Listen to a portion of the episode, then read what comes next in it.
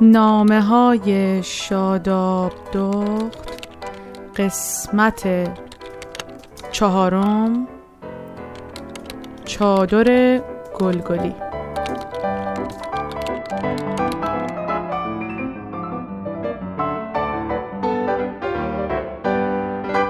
با صدای جیغ و داد خواهرم از خواب بیدار می شدم طبق معمول شاکی بود. از دست من. اولا میومد بالای سرم و مدام می‌گفت که شکو شکو مدرسه دیر شده ها. شکو پاشو. یا می‌گفت اگه سری نجنبم زنگ کلاس رو می‌زنن و صفا میرن توی کلاس. اون موقع پنج دقیقه بعد از اینکه صفا به کلاس می‌رفتن هم معلم سر کلاس حاضر می‌شدن. و اگه ما دیر می‌رسیدیم یا باید دراز دراز از جلوی پنجره دفتر و جلوی چشم نازم رد می‌شدیم و حرفای اونو میشنیدیم یا اینکه با خجالت بعد از معلم از در کلاس می‌رفتیم تو این روش خواهرم مثل زنگ ساعت بعد یه مدتی عادی شده بود. روش دیگه ای رو انتخاب کرد. شکایت پیش مامان. نایلونش رو از تو کیفش در می آورد و می‌رفت توی آشپزخونه تا از مامان لغم پنیر زنگ تفریحش رو بگیره. بعدم شروع می‌کرد به غور زدن. مامانم از همون آشپزخونه صدا می‌کرد. شکولت من! شکولتی پاشو دیگه دیر میشه مدرسه. شکولت من! لفظ تکون دهنده ای نبود که بتونه آدم از کنار بالشش جدا کنه. هر کسی دیگه جای من بودم فکر نمی‌کنم با واژه شکلات و مثل اینا می‌تونست از خواب بیدار شه. تازه بدتر میچسبید به رخت خواب. اما به هر حال متاسفانه یا خوشبختانه من تحتقاری بودم و از گل نازکتر. خواهرم یه سال از من بزرگتر بود و البته هست. الان ایران زندگی می‌کنه. تفلک حق داشت. با من همیشه دیر می‌رسید مدرسه. من خواهرم رو میمیل صدا می‌زدم. میمیل همیشه از شب قبل وسایلش آماده بود. مداداش توی جامدادی کتابای جل شده و تمیزش از شب قبل میذاشت توی کیفش. من جامدادی خریدن اول سال تحصیلی یادم میاد اما یادم نمیاد که استفاده مستمری از وسیله به اسم جامدادی کرده باشم. سر صبح من یا خواب بودم یا بیدار. از این اتاق به اون اتاق دنبال وسیله های گم شدم. آخرین گزینه من واسه حدس اشیاء گم شدم سر جاشون بود. وقتی یه چیزی رو پیدا نمی کردم حدس می زدم که مامان از کف اتاق برش داشته و گذاشته اونجایی که باید باشه. سیمیا هم دم در میستاد با لغمه پنیر توی دستش و ابروهای تو هم. به خواهر شلختش تذکر می‌داد که اگه تا فلان قدر دیگه نیاد خودش میره. هیچ وقت نمی‌رفت. منم صابونه خورده و نخورده با مغنعه کج و کلو و دکمه بسته و نبسته کیفمو میذاشتم رو مبل و به مامان می‌گفتم مامان تا من جورابمو پیدا کنم لقمه پنیرمو می‌ذاری توش؟ و قبل از اینکه مامان جوابمو بده می‌رفتم سراغ کمد درهم و برهم لباسامو دنبال جورابایی میگشتم که هر کدومشون لایه یه لباس پنهون شده بود. اون موقع ها هنوز از برادرم قلقلی کردن دوتا جوراب یاد نگرفته بودم. قلقلی کردن روش خوب بود. تو این جور موقع ها یا جورابا هر دوتا لنگه توی همدیگه بودن یا اینکه اگه قرار بود نباشن دوتایی با همدیگه نبودن.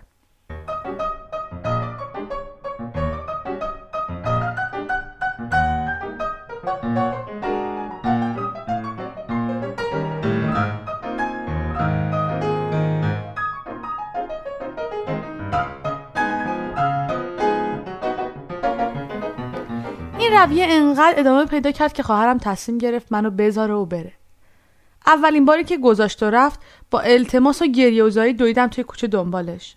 مدرسه ما کوچه پشتی بود. خواهرم تقریبا رسیده بود به وسط های کوچه. نمی‌دونم چرا احساس می‌کردم که بدون اون نمی‌تونم برم مدرسه.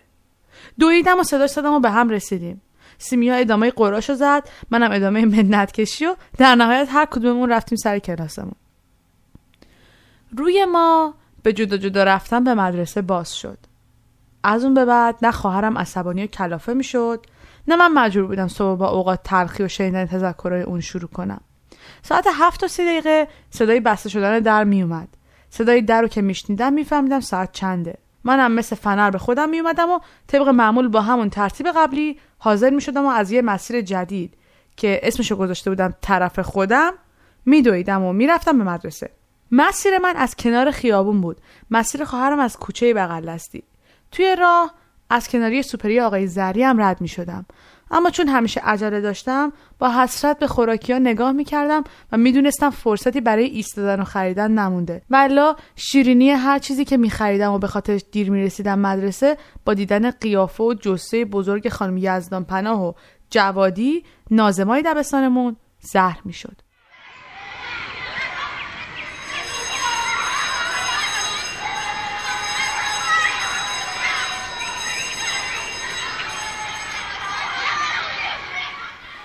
عاشق دست بعد از ظهری بودم. هر وقت دلم می‌خواست از خواب بیدار می‌شدم. حوالی همون ساعت هشت صبح.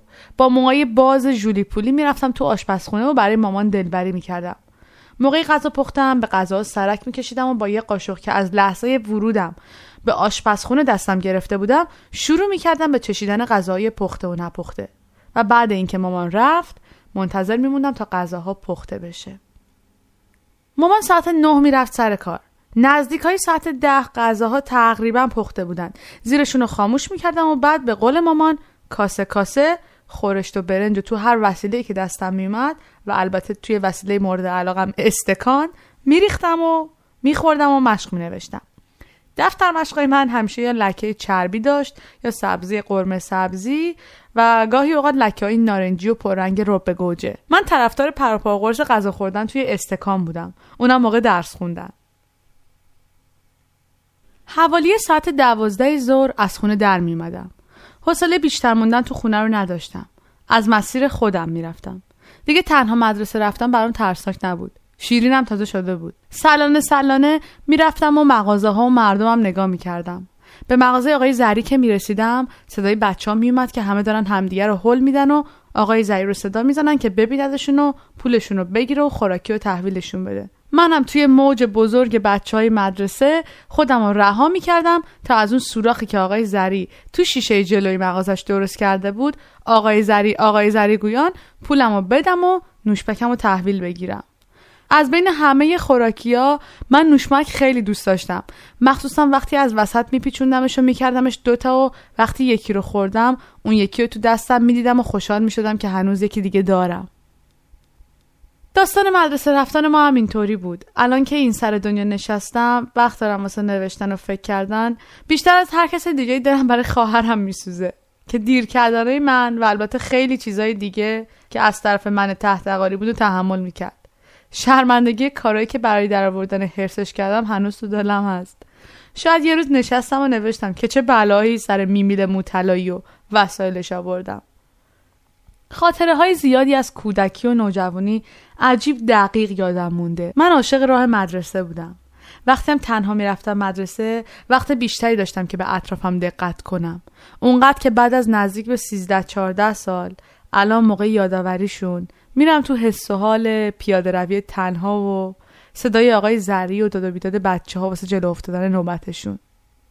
الان بعد از این همه سال خیلی آرومتر شدم مرتبتر و البته وقت شناستر یعنی تمام سعیمو می‌کنم که باشم. صبح کلاس رفتن رو دوست دارم چون ساعتهای بیشتری رو بعد از کلاس دارم که به کارهای دیگم برسم.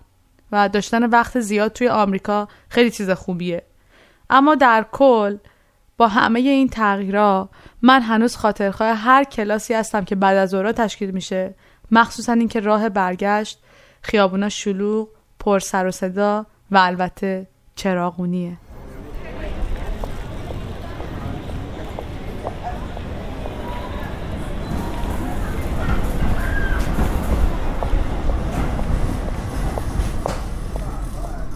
یکی از روزهای کلاس سوم دبستان رفتم سراغ کمد لباسام. از بین اون همه لباس به هم ریخته چادر گلدار چروکم برداشتم و رفتم تو دستشویی. چادر رو گذاشتم اونجا که دستامونو میشستیم. یه گوشش رو فشار دادم و مچاله کردم تو راه و شیر آب و تا ته باز کردم. تا آب توی دستشویی پرشه رفتم تو هموم. یه دستم رو گرد کردم و با دست دیگم تای ریختم تو مشتم. سرازیر شد و پاشید زیر پام. کنار ماشین لباسشویی. با کف پا تون تون پودر رو هل دادم زیر ماشین لباسشویی و دویدم سمت شیر آبی که توی دستشویی باز مونده بود. زود رسیدم. هنوز آب سرریز نکرده بود. مشتم و با پودر داخلش کردم تو آب و شروع کردم به تون تون تکون دادن. انقدر تکون دادم تا کف کرد. باید چادرم رو میشستم.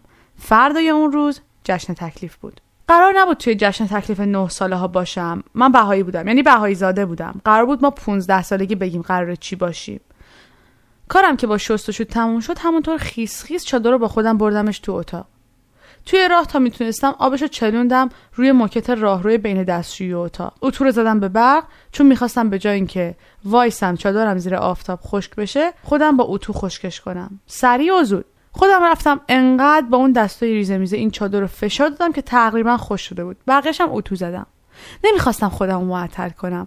می‌خواستم تا جایی که می‌تونم واسه فردای اون روز زحمت بکشم. من و دوستای یهودیمون قرار نبود بریم جشن. اما بهمون به گفته بودن که بعدش عکاس میارن مدرسه و از همه ما با تاج گل و چادرامون عکس میندازن.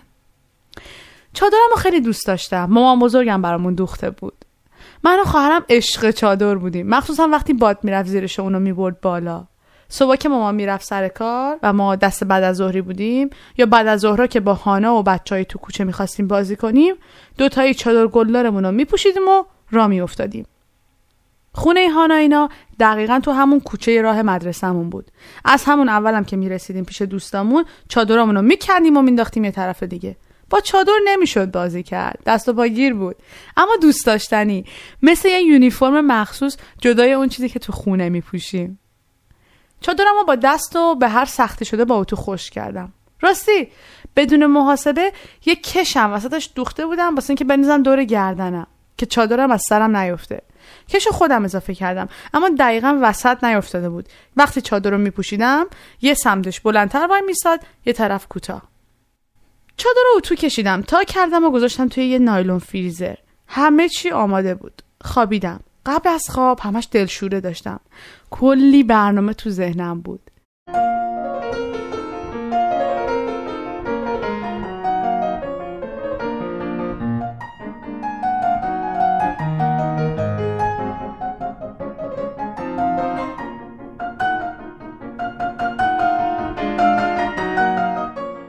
سر صبح پا شدم وسایلم رو جمع کردم و راه افتادم. رسیدم به مدرسه. کیفم رو که باز کردم چادر تو کیفم نبود.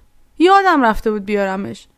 احساس کردم تمام زحمت هایی که اون شب کشیدم واسه شستن و کش دوختن و تازدن همش هدر رفته.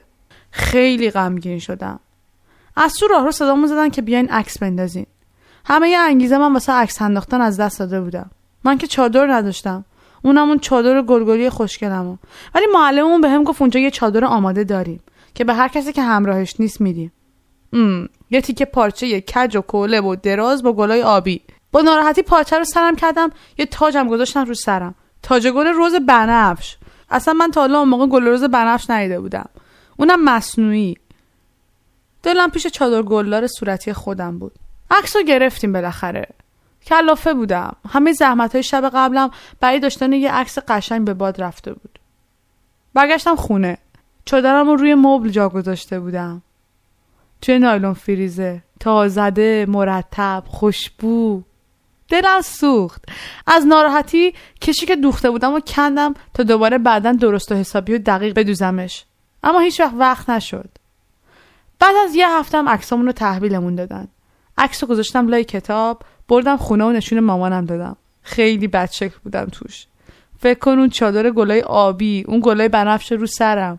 همونجا با قیچی تمام صورتم رو از توی عکس در آوردم نوک دماغمو کردم توی سوراخ و رفتم جلوی خواهرم.